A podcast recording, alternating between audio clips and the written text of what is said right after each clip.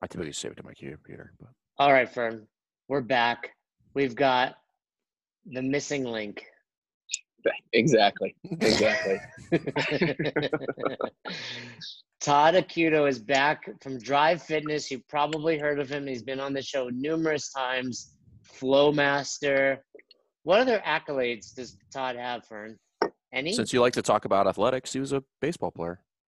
That's right. Division One? Something like that. There was a division in there It was a division. There's only one Division One athlete on this podcast. By the way, I that's do I do want to bring up the fact that there I mean that post, that meme of you being a basketball player just reeks of jealousy. Oh, Who's- with me and what's that? Jordan? Yeah. Yeah. You know what? I mean, we all know that that's we all know that that's me. You put your face on my body. What did what did you do? A meme with the uh, the last dance or something like that? Yeah, just a picture with Jordan. You know what, though, Fern? I didn't think of that, but now that you mention it, probably deep down, I do have some jealousy. Yeah, yeah, no, there's some Freudian shit going on there. Right? That's just Let, it, you know, I lay on the couch and talk about it. Did you guys watch that? That was. Oh, great, I know wasn't you it? watched it, Todd. Yeah. Oh no, was- I was I was trying to watch it last night and couldn't get to it, but I was like, oh god, I have to I have to go back and watch this.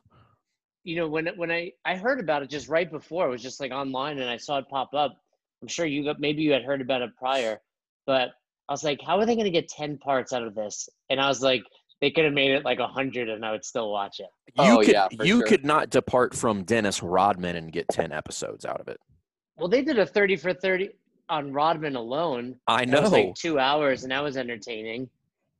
I mean, so for me, that was like, what was it, 97, 98 was their last year, Todd? I Their think last so. champion? Yeah, I I, was think in- that's the season Yes. that they're. I was like, my 72 that's like my sophomore year in college. I didn't, you know, and not having grown up played basketball for obvious reasons.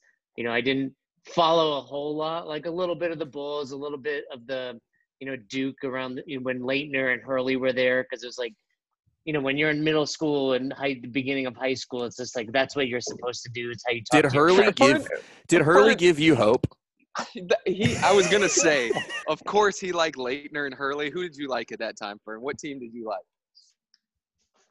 The you I didn't mean, like I- I- Michigan. it's essentially Michigan. No, and no, Duke, so- and if you're the yeah, Duke yeah. guy, then then you're not my friend. Yeah, but Duke Uh, won. Laettner hit Yeah, that. but that doesn't matter. That doesn't matter. I was Relevant. both. I was both. I've never. I mean, I always liked. I'm just a fan of college basketball. Like I like I I do like Duke, but I'm also a UNC fan. Like from a sta- I like good basketball. You know, uh, but the Fab Five. I mean, that was a there. were- That they that was a culture change that they facilitated. You know. Yeah, yeah. that was also Uh, a 30 for 30, wasn't it? Yeah. You know. I Yeah, or some so- sort of documentary, ESPN documentary about him. Yeah, You know, I, great. I never understood or like you know watch even watching the Last Dance and you hear about like this triangle offense and just Jordan yelling at people like there was a scene where he was yelling at people. It's like I didn't having not played it at that level, you don't realize how detailed even baseball I'm sure has that Todd. Where unless you're at a certain level, you don't understand the intricacies of this sport. Does that make sense? Yeah, like I- it. So to, Oh, to I- see it all, I'm just like, wow, that's pretty impressive. Yeah, yeah, yeah. When you're just watching a sport and just watching a game and seeing it happen, you're like, oh, that's really cool. When you look at the the the finer details, when you know more about it, it's pretty interesting. Yeah. Yeah, like growing up-. I, I loved baseball, and I would go to the, the Met games with my father, and you know, keep score. But you're just like literally, I was like, someone pitches, someone hits, and that's what goes on. Like you didn't realize there's like I'm throwing this pitch for this reason, and I'm trying. Yeah. You know, it's crazy. Yeah, the seeing same- the s- the slight shifts in positions that that the the position players make based on the pitch that's coming, based on the batter that's up, based on the count, like all of those little little things that making a you know a play possible that wouldn't be possible if they didn't know that information. You know. I think I'd baseball arguably has like the most intricacy involved with it because of what you just Oh, It- yeah. It, also has the largest amount of useless statistics. it has a ton of statistics and they're becoming more and more useful like the more i get to know the game now compared to when i played it's completely different based on those statistics and what they can do. It's pretty interesting, pretty crazy. What's Like, well, Moneyball's based on that about how they how they rearranged like who they bring into on their lineup as far not their lineup but like how they start drafting and trading players based on the intricacies of on base versus walks and just crazy stuff like that. Yeah, they were. It was like they they kind of were one of the teams that started the trend with all of these different analytics, right? And now most of the league has transitioned to at least use a part of that, right? So the whole game has changed a ton since I played. I'll tell you what, I wasn't concerned with my launch angle when I was swinging the bat. I was just trying to hit the ball. There was no exit velocity from the ball coming off my bat. There was nothing I was worried about there. it's probably very similar to when you guys watch me exercise and, and hit across a workout and you're like wow there's so much going on that i didn't even realize because i'm not at that level that mm. jay is at like See, I when you were talking about the triangle offense and Michael Jordan yelling at people, I was thinking about me yelling at you at every seminar we work at, trying to demand better out of you, but there's not very much good happening. Is last question on on the chicago bulls is jordan the best ever I my answer is yes, but I think I so. mean, it's, I mean, it's it's hard to it's hard to argue that to some degree, you know, based on times and games and that kind of stuff. But no one else did what he did.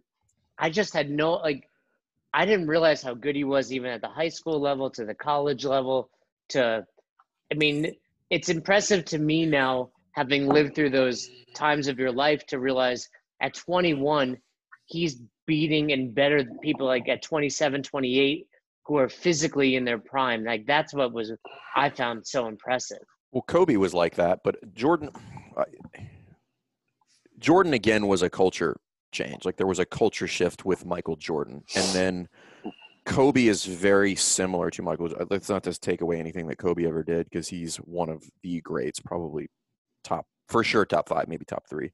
Um, but after Jordan, the idea of what was the greatest of all time changed and everything with regard to who's the greatest of all time is basically measured next to him. So it's hard to it's hard to say that somebody else because that's that's always the question is who's the greatest all the time and they're like so and so and then you immediately uh, compare them to Michael Jordan. so It's Ju- yeah. I thought it. I thought it was interesting in the documentary right off the bat. Is as soon as he was drafted, you saw the people saying that nobody that's only six six is going to be able to dominate the game. And now you know because every great player before that, for the most part, were were centers and were Or big, big men. men. Yeah. And now the game has changed, not completely, but enough to where it's like everybody now in the conversation is Kobe or LeBron, and they're all six six, Or taller. six eight, but they're not seven, not all seven footers. I mean, you got Durant or you got Garnett or something Six like that. eleven, none but of- he's not he's not a center per se. I mean he is, right, but, but but they're also not in the conversation for the greatest of all time. they're just not as versatile. Like you can't you're not you're not as fast, you're not as it's just they're different, you know. Right. Jordan looked like he So- put on a few pounds Fern you think you could take him right now No, not even that. I, I, that guy, like that guy's such a uh, he's such a freakish competitor that I bet he still is pretty good. Do you think he can still dunk and move like he used to? At he's got to be pushing sixty, and he looks like he's got thirty No, no, extra no, no, pounds on him. I no, he's like he's too old for that. I, I, I mean, he might be able to still dunk. I don't know. I mean, He looks he's good. si- I mean, he's six six. I mean, let's be honest. Like he doesn't have to jump that damn high to dunk. So I'll tell you one I'm of the sh- craziest parts of the documentary was just there was a scene where he was walking, he was like goofing on that Jerry Krause guy, but the the part that drew me in was he had the ball in one hand. Every every player in the NBA. I I know that you can't even. The ball I could doesn't barely even do touch that with hand. a baseball. yeah, I know. Yeah, look, at that, look at that little teeny tiny thing you just put in the mirror. So, in the, in the yeah, camera right there. it's You that could- is you actually that not that big of ball, a I don't deal. think, That's Jay. not that big of a deal, Jay, because I can do that. The good thing about that is it makes other things look bigger, if you know what I mean. Yeah, yeah. mean. Until you realize it's the- just an makes the- illusion. Yeah. Makes the golf ball look bigger when you're holding Yeah. it. Uh, speaking of that, you guys were surprised that I stopped wearing deodorant. You guys are still wearing deodorant right now? Well, No, you no, guys, to be fair, Right, uh, are both let's at your let's- boxes. let no no. Neither one of us were surprised. We were both disgusted. Yes. And just Are you, I, I'm just surprised that you and Roz are quarantining at your own house, staying away from each other. She's got you locked in one bedroom, and you guys haven't, you know, had any contact since this happened. So Oh. it's been a couple months now, just you and that little hand. Huh? It's not true. We had morning sex this morning. Unusual, but it happened. and uh, no, I said to her the other day, I was like, "Do I smell ever?" And she was like, "You don't ever really smell." So I was like, "Maybe." Hard I'm to smell somebody from across the house, though. Yeah. I said I might not wear deodorant when this whole thing ends. Like to be fair, like except at the gym, I said maybe if I go to the gym or jujitsu, like I'll slap it on. But if I'm just hanging out, there's no need. It's not. it's probably not good for your body. Oh, I would I would agree with that. right? Like it's a chemical. So Todd, I'm I'm highly addicted to Peloton right now. I was just telling Fern. Nice. What, what Who's you, your what do you- favorite trainer? What's what's it, what's his name? what's his name? Yeah. like the first day I got on Peloton, my like good buddy from college um, is on there as well, and I was like, this is obviously just an excuse for most men to look at attractive women on this bike. Like the first thing you pick up is like all of these women and the men are attractive. I don't. Roz has asked me this. I, I, I don't have a favorite. All I look for is the music that they're playing. Turns out, you know, the same instructors tend to play the music I like, but but I don't care about that. What is the music you like? Yeah, I'm so I'm curious with too. Well, typically I'll look for rock and 80s rock in the music. Yeah. No different than I I work out to. Yesterday, I took an all Imagine Dragons ride. And that was kind of cool. I know you like Imagine Dragons, Todd. I don't even. I'm great. All Imagine Dragons. There she is. Roz, they said you think I smell. She wasn't. She wasn't wearing her mask. I'm surprised. but I'll tell you what, that workout, it smashed me. I was messed up. My legs were like, you know, when you're like workout hard, you it's hard to even fall asleep. Like the Peloton's been a lot of fun. I, I would I would recommend it. Like at this point, I would actually recommend it for people. I'm still saying do CrossFit, but it's a great addition. That's good that you still want people to do CrossFit. That's at least we're in alignment there. No, I wake up, I do my like I do a Peloton workout, and then I'll hit like a, a CrossFit style workout after that. So this brings up an interesting question, which is because everybody, basically all CrossFit affiliates, are doing a really crappy version of Peloton, Yeah. right? So, so what about it? uh, What about that experience? Do you find so appealing that for somebody who's never done Peloton could somehow potentially integrate into their virtual classes? Yeah, no, that's interesting because, and it's, you know, a little bit of a background. I, I, taught spin for a long time, and I always enjoyed spin because I enjoy the music of it, and you know, I, I've always had a good time. Roz has been doing the Peloton app for at, close to a year now. I'd say she'll she'll throw it on on the treadmill prior to moving to Colorado. Like you can hop on any bike and technically do a use the Peloton app you just might not see some of the information on the screen but they have walking stretching etc so for one you know and trying to bring it to, to what boxes are doing it, it just gets me to move to begin with so even though nothing is live now like i'm watching only pre-recorded uh, episodes or pre-recorded classes if you will one being able to look at the music is interesting because i'm like cool I'll, I'll take a class that has like Billy Joel or that has 80s rock, like I said, which gets me fired up. Todd, what's your favorite Billy Joel song? They're all so good. How can I pick just one? How do you not? You truly could not name a Billy Joel song right now, could you? Probably not. Oh, How do you not? Piano Man? Like, can you even just throw? a Well, I could have Man? said that. Yeah, yeah. All right. I don't know if it'd be worse for me to say that and be wrong, or to say it and maybe get it right. I right. think Piano Man over Uptown Girl. No, no, I'm just saying like that's Oh, a song okay. you should know. No, I mean neither of those are as best. Scenes from an Italian restaurant would be the best. If you're listening to this episode still, Mm, I would like to know what your favorite Billy Joel song is. So anyway, you have that aspect. Um, the the probably the two most important things are very similar to CrossFit. I mean, that's what I'm always telling Roz. I'm like, what I'm loving about this is the same thing that causes you to fall in love about CrossFit, except they're doing some things better. for one, you have a daily score. Like you literally can see your improvement daily. So, you know, in CrossFit, we all fall in love with it because our times go down. We're PRing, but sometimes that's a week apart. It's two weeks. We don't hit the same workout for three months. They use wattage and power. So every time I take a class, I can literally try to beat my previous score. I think that's Right, the but- first thing they do well. But don't they? But doesn't it change the duration of the ride? Doesn't it change the perceived incline or whatever it is that you're riding up? Does wouldn't that impact your wattage and power? Yeah, It's so the there's a same few things that impact it. I mean, one, there's all sorts of length classes. So it will give you your best score for a 15 versus a 30 versus a 45 versus an hour, say. So Okay. and and and for me, when I'm on the Peloton, and those that have used it will understand, like you can see the entire leaderboard, like literally anyone that's ever taken this specific class, and it will show you their final score and where they are at that point in their ride. So I mean, their app has millions and millions of dollars. Like the details in it is are exceptional. And I'll tell you what I look at primarily is so say I take a 30 minute class, it'll say like your best 30 minute class is, you know, say 300. And then it will show me where I was at where I am currently in that even a different class. So I'm basically competing against myself neck and neck. That's the most motivating part of it. Cuz it's like I don't if you got on it, yes, I would want to beat Todd. I would want to beat Fern. You would never beat either one of us, though. So with the good thing legs. we don't try to talk us into it because then you'll have But- to find something else to do. 'cause we can't do but there's something really motivating about actually beating your own score and knowing that's you. And then, you Hmm. know, they have the whole follower thing. So I know like my buddy and I typically try to do the same class every day.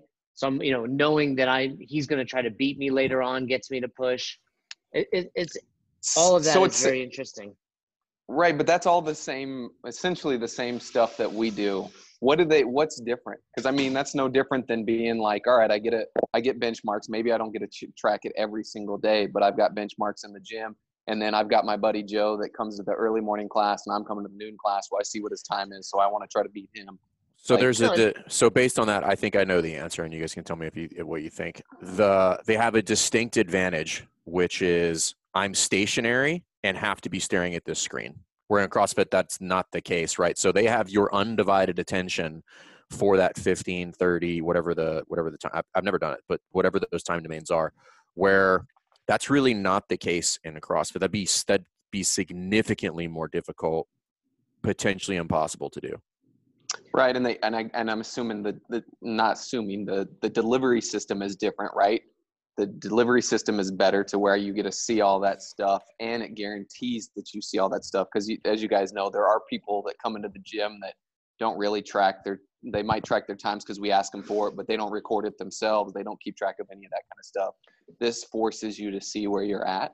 So maybe it's like it's just guarantees that the that those things that we try to do with our members actually happens with with people on the I, bike. th- I think the only way that you'd be so like so a they have your undivided attention because i'm sitting on a bike and can't go anywhere staring at this screen the other thing is there's no other way via peloton because of the nature of that to get input other than sitting on the bike so the input it, there's no there's no way to avoid them getting data right so they it's they're in a position where like you are going to get data 100% of the time Yeah, of the yeah, athlete yep. we're the only we're the only way to do that in CrossFit would be if you went more along the Orange Theory line and you had everybody wearing a heart rate monitor. And then that would be the only way that you would be able to 100% get data on people, which would be interesting because I do think that's a useful metric if if used if paired with other stuff. Um, you know, so I guess the question is, what do you think would be the reasonable slash feasible aspects of that to try to implement in CrossFit in order to maximize engagement? Well, you know, and, and let me say something else. Part of what you're saying is entirely true. Like, there's all these stats. You can high five each other. I think there's a way you can even like FaceTime on the screen. Because of that, I do believe there's issues. Like, I I got highly like addicted. Like, I would love it. I want to do it again. But I'm like, I said to Roz, we were talking about this yesterday. I'm like, it's cool because you see this score, and I'm like, for example, I hit 400 even on a 45 minute ride yesterday. It was like it smashed me. That was tough. Um, I don't know exactly how they're calculating your power. It's your it's basically your resistance and your cadence, creating your average power, and then somehow they're factoring that in over time. But I'm like, man, if I truly want to get better, I'm gonna need to not go at hundred percent. Like that was the most I've ever been smashed on a bike. Like that clock ended, and I basically turned the res- resistance down to zero and could barely move it. Um, so like today, I'm going to shut off some of those numbers. They still are capturing it, but I won't have them on my screen because point is, it's like CrossFit. If you go too hard every day, you're going to wind up actually doing worse. So without that knowledge, I might try to go again and go again and go again. So I'm saying there's pros and cons to it. Um, you know, the other the other thing is different than CrossFit, like Todd said about the whiteboard, which is true. Is it's you know you're you're literally seeing second by second where your other person is so it forces you to push like i and knowing what we know about power output it's like i know if i sprint hard for 20 seconds and ride it out it might actually bump up my score faster. So so you're doing different things. Um, I, I think for for crossfit to mimic it either virtually or in person it would be very hard until until there are uh, things that are engineered. Like maybe you have to wear something on your similar to like a chip at the games. Like you're wearing something to measure the depth of your squat and then where you extend like we're talking like really next level stuff.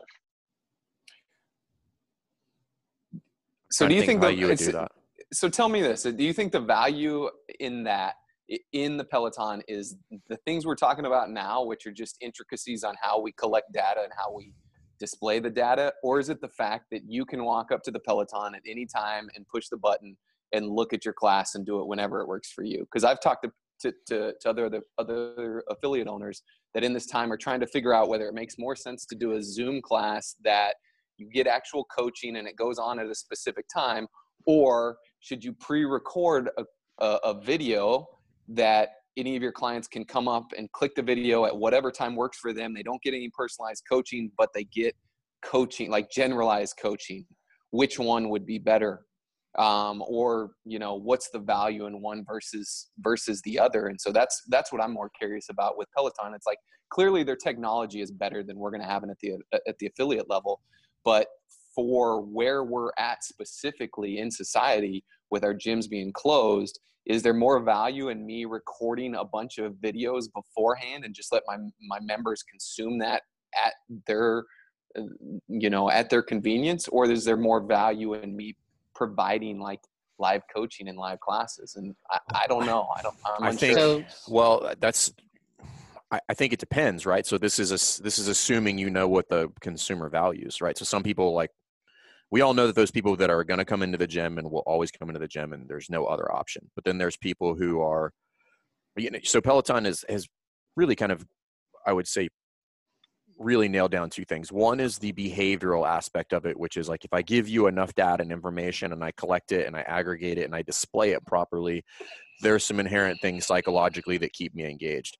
The other aspect of it is the on demand aspect of it which again you can't really ignore that. Like like how can you do that? Can you create a video library and do that where the where my prime offer where my premium offer is this in-person training because we all know that that's not you can't beat that but should we ignore the on-demand aspect of it and should we create something that people can do on demand the problem with that is it's a lot of work like you need to be pretty right. savvy with a video you have to do the editing you have to figure out different ways to do that um, and my I think I've been kind of bouncing it around quite a bit. Is like I do, and I think Stu Brower from has brought this up a, at least a little bit.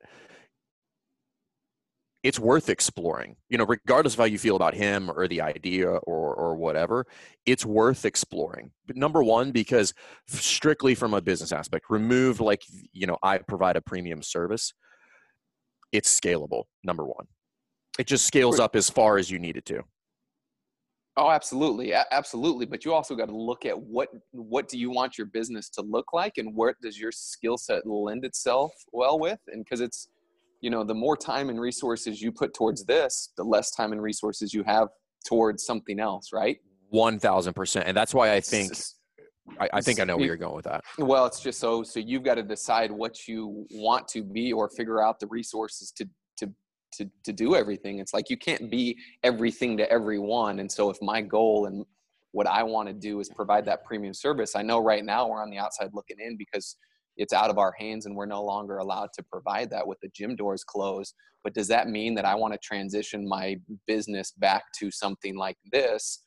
Um, and for me personally, that's not terribly appealing um, because I know at some point the doors are going to open back up and the resources are going to be thin as far as am I going to try to still offer and find time to film these video classes that people can get on demand or am I going to use my resources to own you know to run my affiliate and operate my my live classes and you know I don't want to get I don't know. It's just a decision I think that has to be made, and the direction you've got to decide what you truly want to go. Because if you go half-ass either direction, it's not going to work out very well.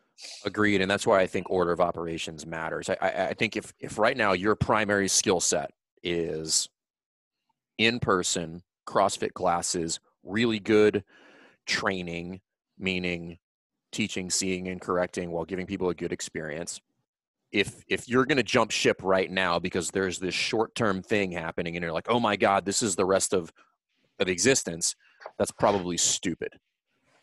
However, I do think that some of the good aspect of this, if you want to try to find some silver lining, is it is exposing a lot of people to some other things, right? So I think there's some people that are going to jump ship and they're going to go, and it's like that's cool. Like, do your thing. I don't care.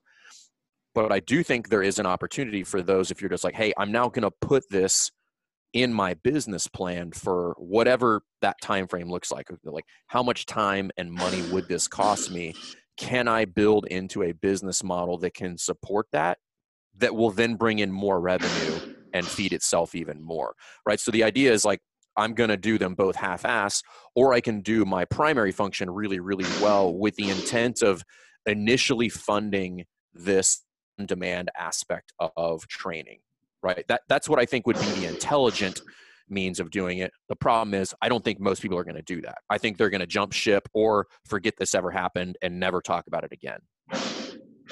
What do you mean jump ship or uh, never talk about all virtual? Yeah, yeah. So oh, meaning yeah, they're going to jump ship and like all virtual, they're going to get rid of their lease or they're just going to go back to normal and ignore that this is a real opportunity because I look at it kind of like this. I, I would, I actually really do want to entertain and try to do that, but I, I don't want to abandon my core offering at the expense of that, right? But it is now kind of in my layout on a timeline that says when I get to it, if I can generate a certain enough revenue, I think it'll cost me roughly a, this much money and time or or or man hours. Can I pay that to then parlay that into a different revenue without ever abandoning what it is that I do.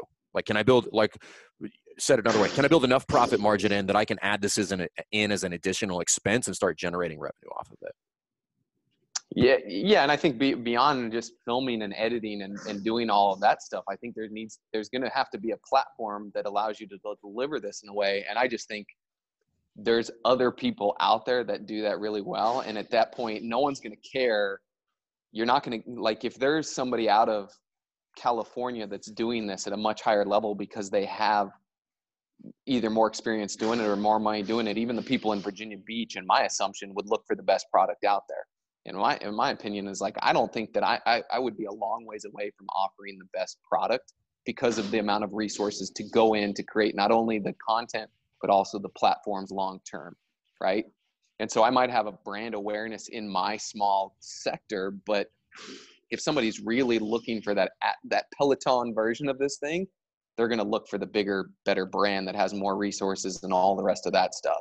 So it's it's it's just a hard thing to wrap my head around thinking that this is a true yeah. addition just because of what I know it's going to take. Now I think it's possible if you you have the resources and the time and you devote and the desire to do it then hell yeah, go for it. But I don't know. Yeah, I do. I do think that. I think anybody who's immediately building this and be like, I'm going to have clients in Ohio and Florida and eh, Uh, probably not. Like, let's just agree on that.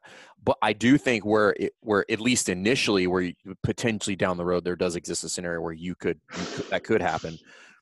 I think the the realistic, more intelligent means of doing that would be allocating a specific amount that require you know like I need a trainer to basically do five of these a week, and I need some editing. So let's call it thirty five hundred bucks a month. Like pay a trainer, get some editing, blah blah blah, and then I'm gonna then I would me personally then I would use that as as essentially like a low barrier of entry for people in the local area that would lend them to coming into my facility, right? So let's just say you like just to make the math easy, let's just say you called it 50 bucks, right? So 50 bucks you get access to this 5 times a week and you're going to do virtual and this is not a stretch if you just do the numbers. So let's just say 3500 uh, divided by 50, 70 clients on this low barrier um, offer.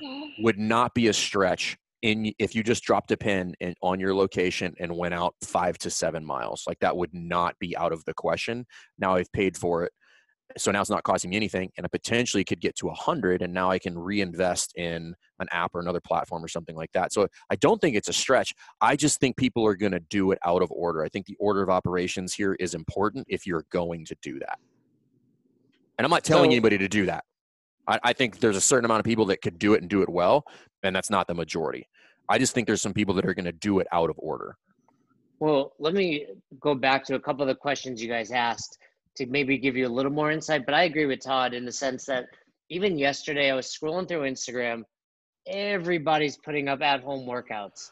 Every gym, every influencer, anybody you know. So I'm just I got to the point where I'm like, why is anybody putting these up? Like like there's like why are boxes even doing it? Like if I owned a box, why does Drive versus Rife not just say, hey, follow like there's what's the point in everybody putting up mediocre stuff. Well, that's number one. It goes back to what I said earlier, and, actually what Todd said earlier, which is that's a half-ass version, right? So what they're doing is they're delivering this virtual free thing, but what they've left out is yes, it's on demand, but if we go back to using Peloton, that's only half of why Peloton is successful. So again, it's successful because they have really mapped out human behavior and people's uh, desire to see and and and interact with those metrics and it being on demand right? So it's like yeah you gave out some free shit but that's only half of it at which point i'm no longer engaged. There's nothing keeping me engaged. There's no metrics involved with that. There's nothing pinging me to say you did better this time. That's all on me.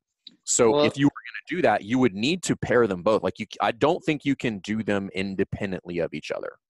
So i think one thing we just pulled out of all of this is if you're putting up workouts for at home you need to be put layering on some goals and the stimulus and those types of things to motivate people to do it. I mean, personally, the ones that I find, I, I've been hitting a lot of the ones from the this dude John Obese to Beast that we had on this podcast, simply because he puts up his scores and we're like similar. So it gives me something to shoot for. We also happen to have, you know, the same minimal equipment laying around the house. So for me, that's that's someone that I look to. He doesn't even this dude doesn't have a level one, right? He's dropped 200 pounds, but it's just he's putting out decent stuff that I can do.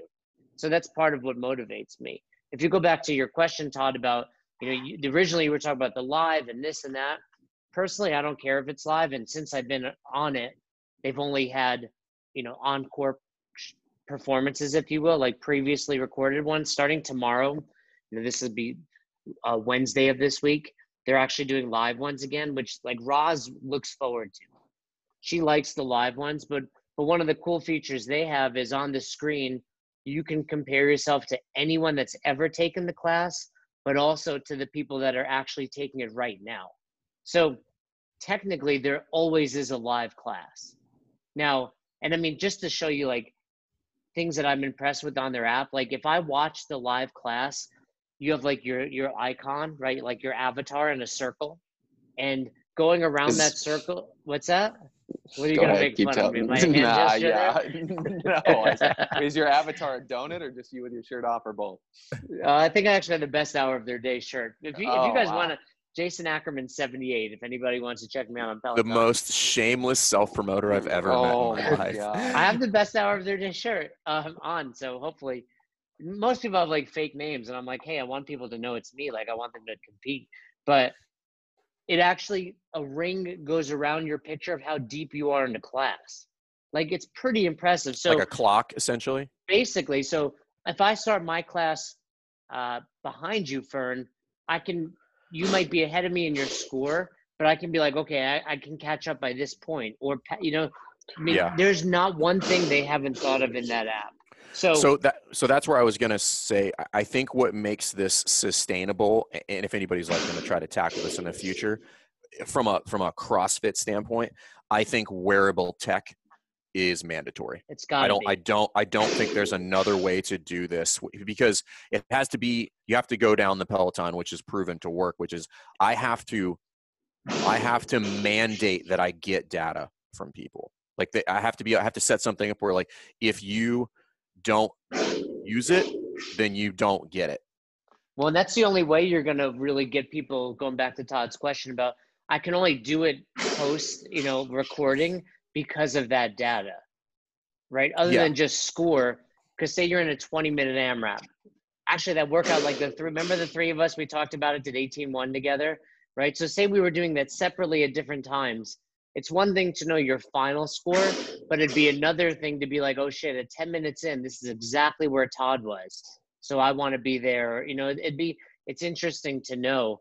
Um, I you know I think it should be said like I may continue with this post quarantine. Like this only started because of the quarantine. I never would have gotten on this bike if a box was open or I was able to train jujitsu. But but now I mean really I think a lot of people are going to look at hey whether it's a bike or whether it's just training at home I can do it but you need to have that motivation.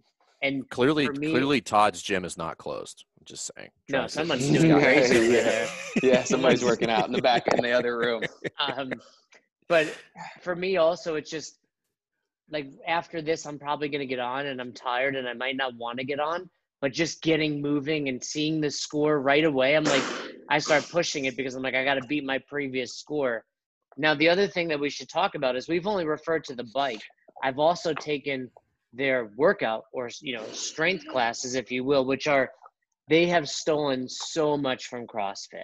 I mean, it's obvious anyone whose class I've taken has either taken their level one or currently does CrossFit. Really? In my opinion, based on what they're saying, I mean, from the fact that I mean they're blatant things like they use AMRAPs and EMOMs. I mean, just look at look, but look at everything in fitness has changed in the last 15 years knocking it. because of that. Like, you look at everything has whether they know it or not, they're influenced by CrossFit, right? I'm A lot of saying, I people think could, yeah. I I think those people have probably taken their level one just by they say things like posterior chain. Like you you hear some coaching cues that are like cringy because you're like, oh, those are the things we tell people not to say. But I'm sure some of the challenges you're coaching not knowing exactly what people are doing, so you have to just talk more than you would as a typical coach. But I can tell you, so I did I did one of their strength classes and there's like, you know, a, a little bit of some strength component where it's like goblet squats or whatever because they assume people don't have a lot. But the the challenge was then this 10 minute AMRAP kicks on. So this is where it's a challenge to coach CrossFit virtually. I was pushing myself and happened to be a where the instructor was coaching for. But if I would have fallen ahead or behind, it would have been hard to coach. Does that make think- sense? Is No, it also I'm- hard for you?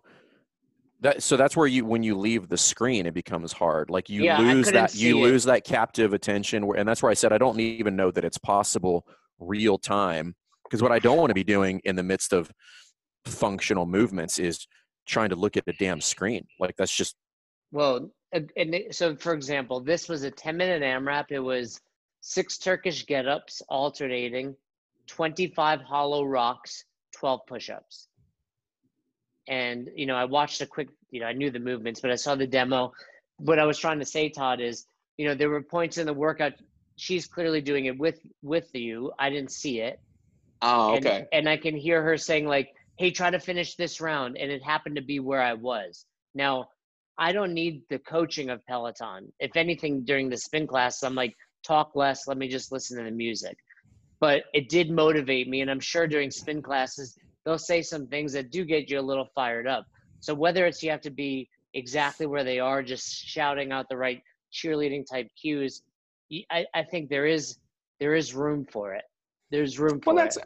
I mean, that's the same value that we get in our Zoom classes. Like I try to take as many of my gym Zoom classes as I can. I do one a day because whether I'm looking at the screen or screen or whether I'm getting coached by the coach, knowing that somebody else is doing this with me holds me accountable and keeps me going.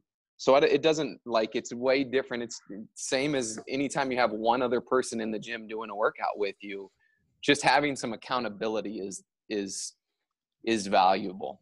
And that's really what it is. It's the accountability. Right. It's getting started. It's you know when you do but when you do have an idea of where you should be, it pushes you a little harder. You know, so there's all those little things. I think I mean, like I said, Ferd and I talked about it briefly, but someone's going to come on board. I mean, really, Peloton is doing CrossFit. The only thing that CrossFit someone can do in this space is make it more CrossFit, like a barbell, Olympic lifts, heavier movements. But I mean, gymnastics, yeah, gymnast, right? So Peloton's treating the world as if they have dumbbells, and really, that's it.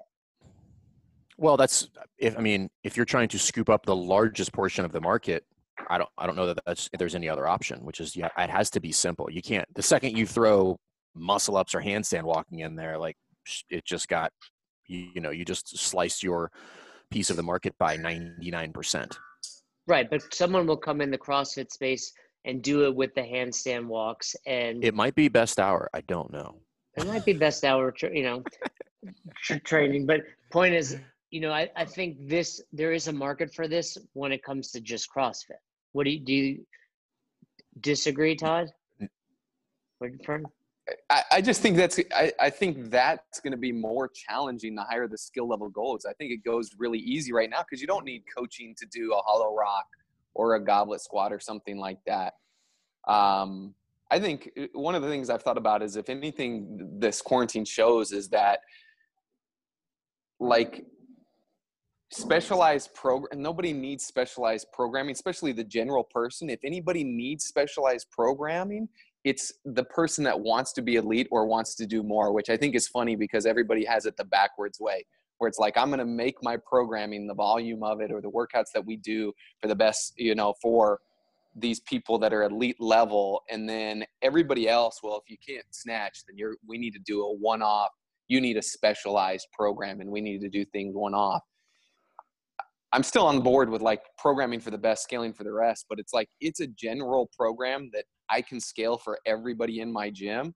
And then if somebody really thinks they're a leader really great, then you need the one-on-one stuff to teach you or to, to help you excel at that kind of stuff. So thinking of this as a Peloton style thing with handstand walking and muscle ups and snatches, I just don't, I don't see that happening. Let me let me ask you because as you're talking, Todd, I'm thinking I'm, I'm, like thinking this through about if if I had unlimited resources and access to whoever I needed to make this happen, how would I do it? The Jay, are there are there I don't want to say skill levels because you're riding a damn bike, but are there levels to Peloton? Meaning, like if you if you can ride fast and hard than everybody else, are there different classes where like you can hop in those because those are harder, if you say, but like they're clearly not you don't have to have more skill. I just have better capacity. Um, the the only thing I've seen are there's some quote unquote pro rides. I've not taken one, so I don't know if it's like more mimicking like this is what you'd be doing. You'd be drafting, you'd be doing that, or if it's a little harder. Our mutual friend Austin Malleolo is also on Peloton, and he's only ever taken the pro rides. You know, of course, of course, but um, of course, he, he, he he whether he deserves to be there or not, he would just not let himself uh, sink down to not doing the pro level. in, in fairness, he's taken some of like the really chill rides, there's like scenic hmm. rides, but I think that's like when he has Haley in his arm, like he's doing it more like with his daughter in his arms. But I can tell you, capacity and fitness transfers because he crushes some of those rides. It's crazy his score. So I mean, the fitness level transfers, and and and that was something else. You know, you know, promoting CrossFit. I said to Roz, the class I took yesterday was like maybe like ten thousand had ever taken it, and I was in like the top two thousand, say, which isn't obviously great. But I was like, the fact that I've only been on this bike for a week and in in the top twenty percent shows that CrossFit does transfer Yeah, I don't think that's debatable. Um, which again, it's just we, we could line up like mounds and mounds of, And- of and- and I examples don't want anyone- Yeah, and I don't want anyone listening to this think what I'm saying is this will get you fitter than CrossFit. This will get you better on the bike than CrossFit. Yeah. But there's nothing that compares to the fitness you will get from doing CrossFit. So where I was going with that, the reason I asked you that question is because uh, again, there's a couple things that I think you would have to build in in order to make this sustainable, right? Which again, this only makes the cost go up, right? Man hours, tech, all that stuff. So you it, you know, it'd have to be wearable tech. You would it have to be on demand and then there would have to be multiple levels like there would have to be some built-in structure that would mimic uh, let's just call it three tiers of athletes in a class and otherwise otherwise there- it's not scalable you know I otherwise think i'm there just are limiting easier people rides. I, I do think there's like learn to use the bike type rides, that type of stuff. So there is some of that. yeah I, mean, I was just curious right like but because you that would be in my mind that would be mandatory if you were going to try to take this virtual like Well, you, there's just no other way to do it Yeah, like you'd I have to have the people who are going to do a ring row and then in in that same kind of days worth of programming depending on whatever you dropped yourself in virtually there there was a muscle up a ring muscle up option in there Yeah, I, I will. I will say. Well, first of all, if we did this, we just had people take the online level one, right? And then that way they know scaling, they know the stimulus. there you go But I, I will say there are times. So the two main, you know, you can only really adjust your speed, your cadence, and your resistance. There are times the instructor will have the resistance at a level and the cadence. I'm like, I cannot do that. Like, how are other people doing this? Like, and I'm sure there are fitter people, but I'm like, I'm relatively fit, and there's no way I can move my legs that fast with this resistance. So there's clearly scaling going on. yeah i mean but that's easy right that's a very easy skill which is turn the dial down like right. You're just saying to the extent it. That's like saying go lighter versus we're doing Yeah. muscle ups today. You need to do pull ups and dips. Yes. So that I think would have to be a built-in aspect of it. Again, which now I'm not doing one workout a day. Now I'm doing three workouts a day that all have to be filmed, edited separately, and then posted to a platform of some type. So, and there's people that are writing programs that are doing that. You know, like there's a lot of people that are doing that. But the second that I have to turn on the camera and do some sort of post work and, and make a finished product, that changes the dynamic of this instantly. when when you guys know uh, you, you guys know there's nobody fits perfectly to any of those three categories is the other problem with that too right? That's why we've got to do what we do inside the gym. That's why i can't just have this as version a b and c because nobody is 100% a 100% b 100% c. So i think it's i think it would be hard to mimic virtually or via, via video what we truly do in the gym. Now can you get pretty darn fit throwing some dumbbells around and a kettlebell around riding a bike going for a run once in a while and even if you don't move the best are you still going to be really healthy and fit absolutely and i think this is showing that to us um, and, and like fern said there's a demographic of people that just want that want that convenience it's going to be easy for them and i think it's going to show people this is going to show people that they can work out at home um, so I, you know I mean, I agree with you. I agree with you, Todd. I, I would even take it one step further. Like uh, when you said it'd be pretty darn hard. I I don't think you could replicate it virtually. I don't, I don't think it's possible. Right. Like I, Well, well, no, uh, especially but I when do you think talk I do think you could I do think you could scoop up a certain population, right? Like like you could you could have a significant a significantly larger net that you could cast as a small business if you decided to to really put some time and effort behind this. Well, and, Yeah. and what Todd's implying is he's right because there no one fits in these categories because that's the that's why we coach, right? Someone might come in that can do one muscle up in a round, and now they have a different scaling option than simply someone that has to go to transitions versus pull ups versus you know. but this is where this is where the on-demand aspect of it quasi solves that problem because if they're just like "Mm, I can't do that, boom, they just move to a different one. But See what some? You- people will you'd have to build a big to- enough library. You'd have to build a big enough library. You'd have to you'd have to Yeah. launch this platform with literally hundreds of options so that th- it gives them time to kind of build some capacity to, to start moving around in there. Well, you know. and, and then what they do well also is you could have a muscle up program in the back end that's getting people towards that muscle up, you know, even if they always choose option B, which is pull ups. Yeah. You know, Todd, that, when you were saying that though, what it, I don't remember where we were, Todd, but you we were talking about basically how this box or the programming or something was so crappy, and you and I remember you looked at me and you're like, "That's what's crazy about CrossFit. Even shitty coaching and shitty movement still gets people really fit." It Really doesn't fits. matter. None of that Yeah. matter. Like it doesn't matter as much as we want to think so. Like your programming doesn't matter. Just do a what- workout and go relatively hard and like That's what people are going to realize right now. It's like whether it's the 30 minutes on the bike or you're doing EMOMs or whatnot, it's just like move daily, try to move with integrity, try to push yourself, you know, above 80% most days, and you're going to be in the top 1% of the world. yeah. I mean, you're not going to be Division One baseball player level or even Division, No. what were you, Division 3A? Todd? So- JUCO? Was it JUCO school? Manager. Manager. Uh, I cleaned up the Gatorade cups on the ground Nice. after the game. Nice. I know we in had the dugout. intentions of of talking about the reopening of the boxes, but we've been talking for a while. But but really quickly, where are you guys at? This is going up Friday, so where are we at? As far as what? Officially or unofficially? I mean, Boulder's supposed to open on Monday. Are you really? I mean, I Completely? I, I should the whatever they're calling this lockdown Phase one? technic, phase whatever technically expires Sunday. Now they may extend it. I don't know, but as of right now, from what Yeah, I'm hearing, I- boxes are going to be allowed to open. Uh, I- Georgia's Georgia's opening Friday, I believe. Yeah, that's what I keep hearing too. So I wouldn't think we're far behind it, but I think along with it's not just going to be like open the doors and you're back, operate as is. There's, I've got to imagine there's stipulations, and in in my opinion, if if there's not given you know stipulations from the government, if we don't take personal ones, it's we're irresponsible, right?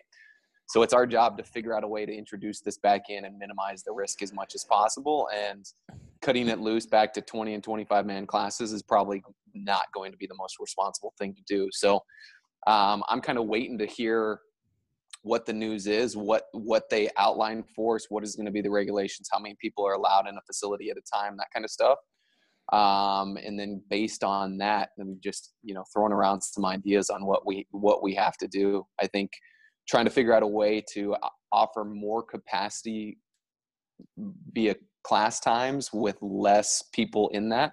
I mean, we've essentially been running our virtual classes at a 45 minute window rather than an hour. And I think that's probably something that ends up staying for at least the short term to where it's like every hour class is replaced by two 40 minute classes to try to get a similar number of people. I'm, I'm assuming we're going to be limited to 10 people or something like that. Um, so can we get 10 people in? Can we get them out? Can we get another 10 people in through a relatively quick class? Spend some time cleaning up, take all those safety precautions in, but still offer as many classes as we can, but it's not going to be full bore back to what we were before we closed. I can't imagine. You know, something like that though could be beneficial. Like maybe we'll get more people if it's like, hey, it's only 40 minutes. You get in, you get your ass kicked, you get out of here. Yeah, I, I, that's one of the things I think. I think this, if anything, this has shown us that we can probably streamline and do what we do a little bit quicker, right? So maybe that's something that moves forward to where you don't need an hour long class. There's pretty much most everything that you can do, as long as you're not over programmed in a 60 minute session that you can you can get done and move with a little more intention and probably accomplish the same goals. That's You know, the key, though. I think. I think that only applies to people that are have one thing programmed. Like somebody who's got a skill, strength, metcon. You ca- that I, you cannot go to forty minutes. Like it's that is impossible. It, it's, When The it- time space continuum will not allow it. yeah, this is this is a perfect time. I know there's a ton of people and a ton of gyms that have always been like, but my members want us to lift and to do this. People are so sick and tired of not having the gym that once it's open, whatever you give them, they're going to be thankful for. So this is going to be a perfect opportunity to be like, hey, we're going to try this thing. It's just a heavy day. We only have 40 minutes. You're going to come in. We're going to do, you know, five by five or whatever it is. We're going to warm you up, get you ready. You're going to hit it hard, and then you're going to get the hell out of here. Um, you know, I think part of obviously programming, you can only have one thing a day, but I do believe part of what's probably getting cut out on most of these virtual classes is the actual teaching. So Yep. and and part of that is just because it's more simple movements, right? So there are going to be days where Amanda comes up, and although it's a shorter workout, we might need to spend 15 minutes teaching the snatch and muscle up. Yeah, I, I, absolutely. But I still, th- I like that would be challenging, but I still think it's it's doable to get in.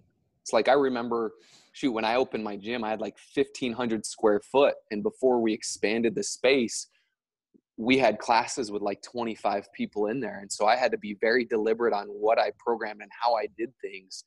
And I figured out how to make it work, right? And so by the time we expanded to double that, 30 or 3,000 or 3,200 square foot, then everything was super easy and we are able to get it done way faster. So you can still teach. It's the same same thing. You've got to be deliberate in what you're doing. Do it with intention. Do it with a purpose. Um, but I think I think this can end up being a good thing for us. Cool. Well, we'll know by next week if we're open again. You, are you going to leave your place, or are you just going No, to stay? he's there, gonna stay there. No, I mean that's what people are saying. Hey, the the country. First of all, it's going to roll out slowly, whatever it is. For me, it's not going to change anything until my jujitsu school, and then it'll be like, okay, I go there, and then everything else is still the same. I like. Are you gonna social distance in jujitsu? the, the only thing they started to do was limit, like, hey, you're only going with these three people You're gonna have to- today. So you're just are gonna have to- limiting your You're gonna, have interaction. to, you're gonna have to mime it out. You're gonna have to like, all right, I'm in a, I'm in a, I'm a not rear naked taking- choke. Well, and that's kind of like everything we're talking about. It's like I'm not taking any of the virtual jujitsu classes that my school's offering just because it's like a lot of what we're saying. It just doesn't motivate me the same way. So it's it's all very interesting. But I mean, How many of you? How, how many of them have you taken? literally zero. I've never logged on. Cool. So how do you know it doesn't motivate? Like that's the That's tough part, right? That that's, That's the a tough really part, good- dude. Everybody, Well- you know, you say that and you're like, ah, it's not the same. Well, it's not going to be the same. Of course, it's not. But is there value in it? And like holding a schedule and having some accountability. Todd, this is our show, so please don't call me out on my own bullshit. Yeah. but Good to have you back, Uh, Todd. I know, good to what the, you I know what the deal was. Jay didn't want to pay his membership anymore, so he didn't log into the thing. Got One I, hundred I percent. yeah. actually, I was one of the first people to say that To I cancel? the gym For sure. so In fact, I think membership you should give me a refund because I only I only got to work out for half a month. Yeah, you're. This is a non. This is a non-essential expense for me, so I'm gonna need that back. Am I continuing my membership, but I've actually been coaching a weekly CrossFit class for them, which I did yesterday. Um, so, but I guess to answer your question in, in with seriousness is it's not motivating me enough to even get on.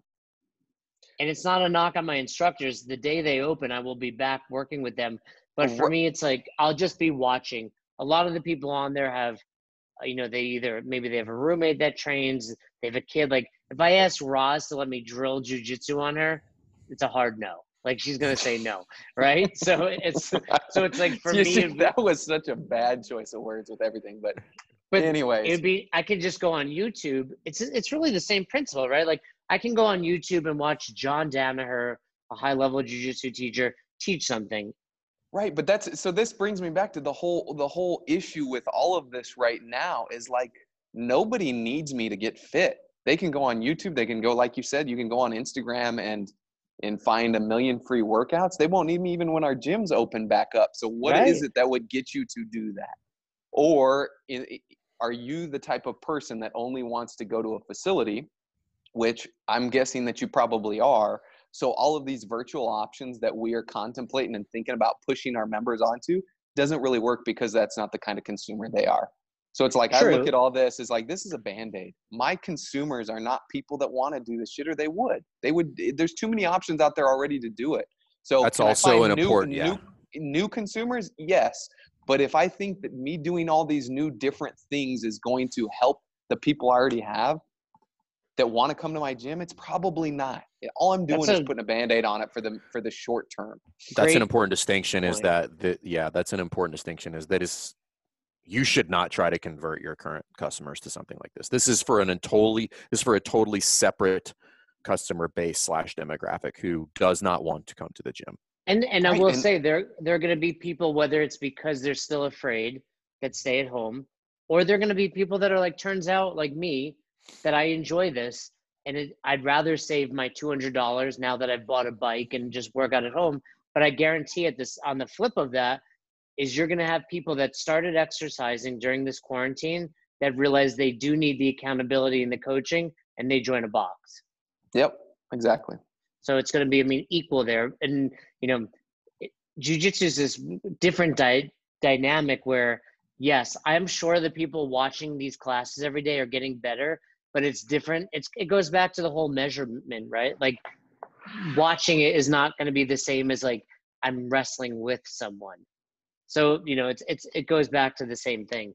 But, you know, obviously fitness is easier because you can, you can do it by yourself.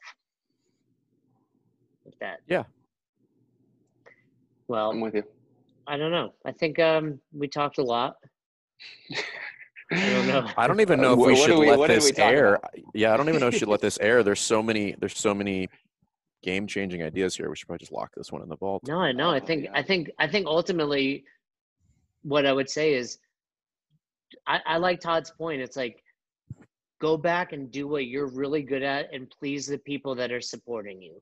You know, and then to Fern's point, if you want to do a little something on the side for, for virtual stuff, just understand that's probably not for your people, or it's like a little extra bonus when they're out of town or when they don't have the time to get into the box, they can hit it.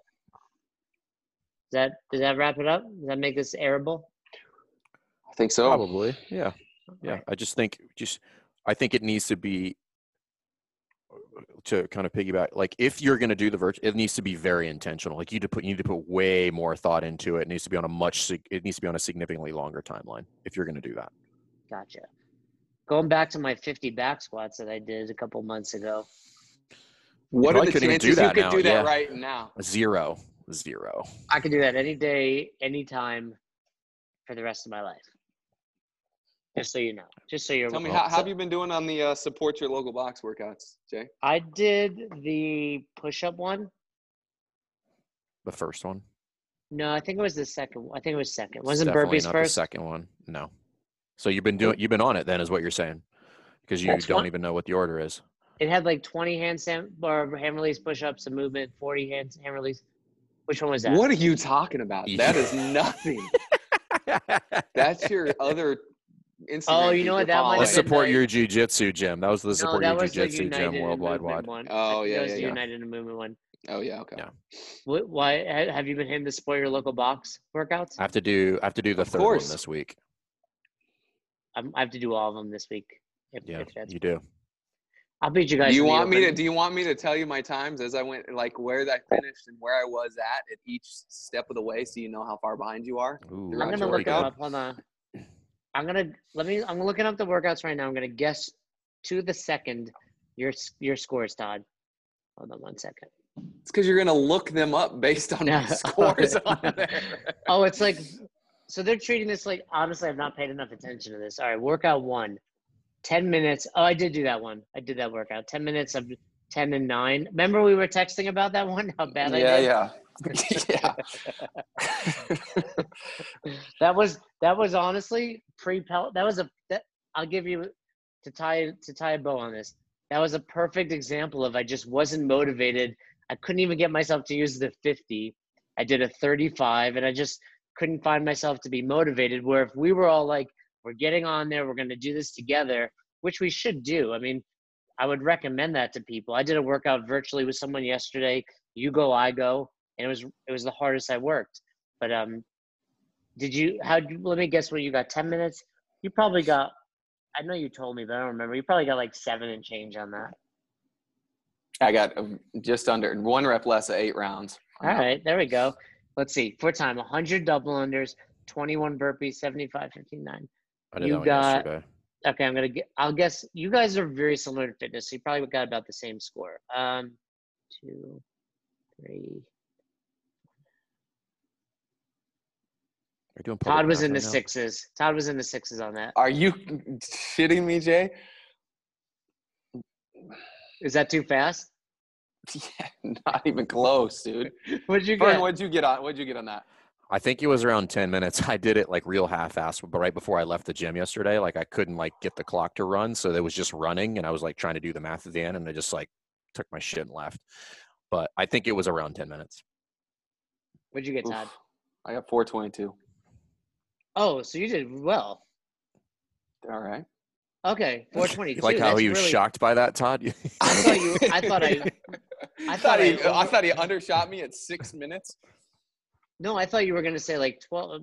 I just figured, you know, the hundred dubs, you two minutes, the burpees, three. That's I'm a just doing minute. some- 100 double unders is a minute, dude. All right, I forget how great you are at double unders. Last workout: fifty dumbbell deadlifts, fifty ab mat sit ups, fifty box step ups. I assume you're using the weight with those. That's hard. Uh, No, the step ups you're not using weight. Oh no, weight. So fifty No, dumbbell thank goodness. deadlifts, two, four, six, 50 single arm, sub sub eight. What'd you get? Oh, I got Yeah. six six thirty eight. All right, I was close, give or take. There we go. You're still relatively fit, Todd. I don't know how. I guess I, I guess I got to get that Peloton bike. That's get Did my you turn fitness 40 up. this Huh? year? Do you, both of you guys No, turn I 40 got- this year? No, I got another year I do. after this one. Oh yeah, Fern turns 40 because he cuts his hair. hmm You gonna shave it? No. You gonna go to the go to the length that uh, No, I'm gonna- Jay's got right I'm gonna now? I'm gonna either be just just gonna say longer. I'm gonna be either just longer or just shorter than the Jufro that's going on over there. Re- I was about remind me, remind me when it is, and I'll send you a case of the mousse that Jay uses to style it. It's like that gel, the green. You remember the green gel that you would use in like college? Yeah, Oh. Fructis. Yeah. yeah, that one. Exactly. Uh, All right, guys.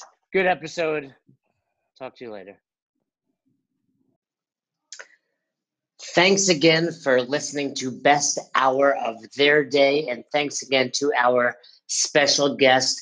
We appreciate all you guys do for us with Best Hour of Their Day when it comes to sharing our posts on Instagram, when it comes to subscribing to us on YouTube, when it comes to the constant feedback. We are grateful and we appreciate it. We are trying to build a community based on coaching development and becoming the best version of yourself.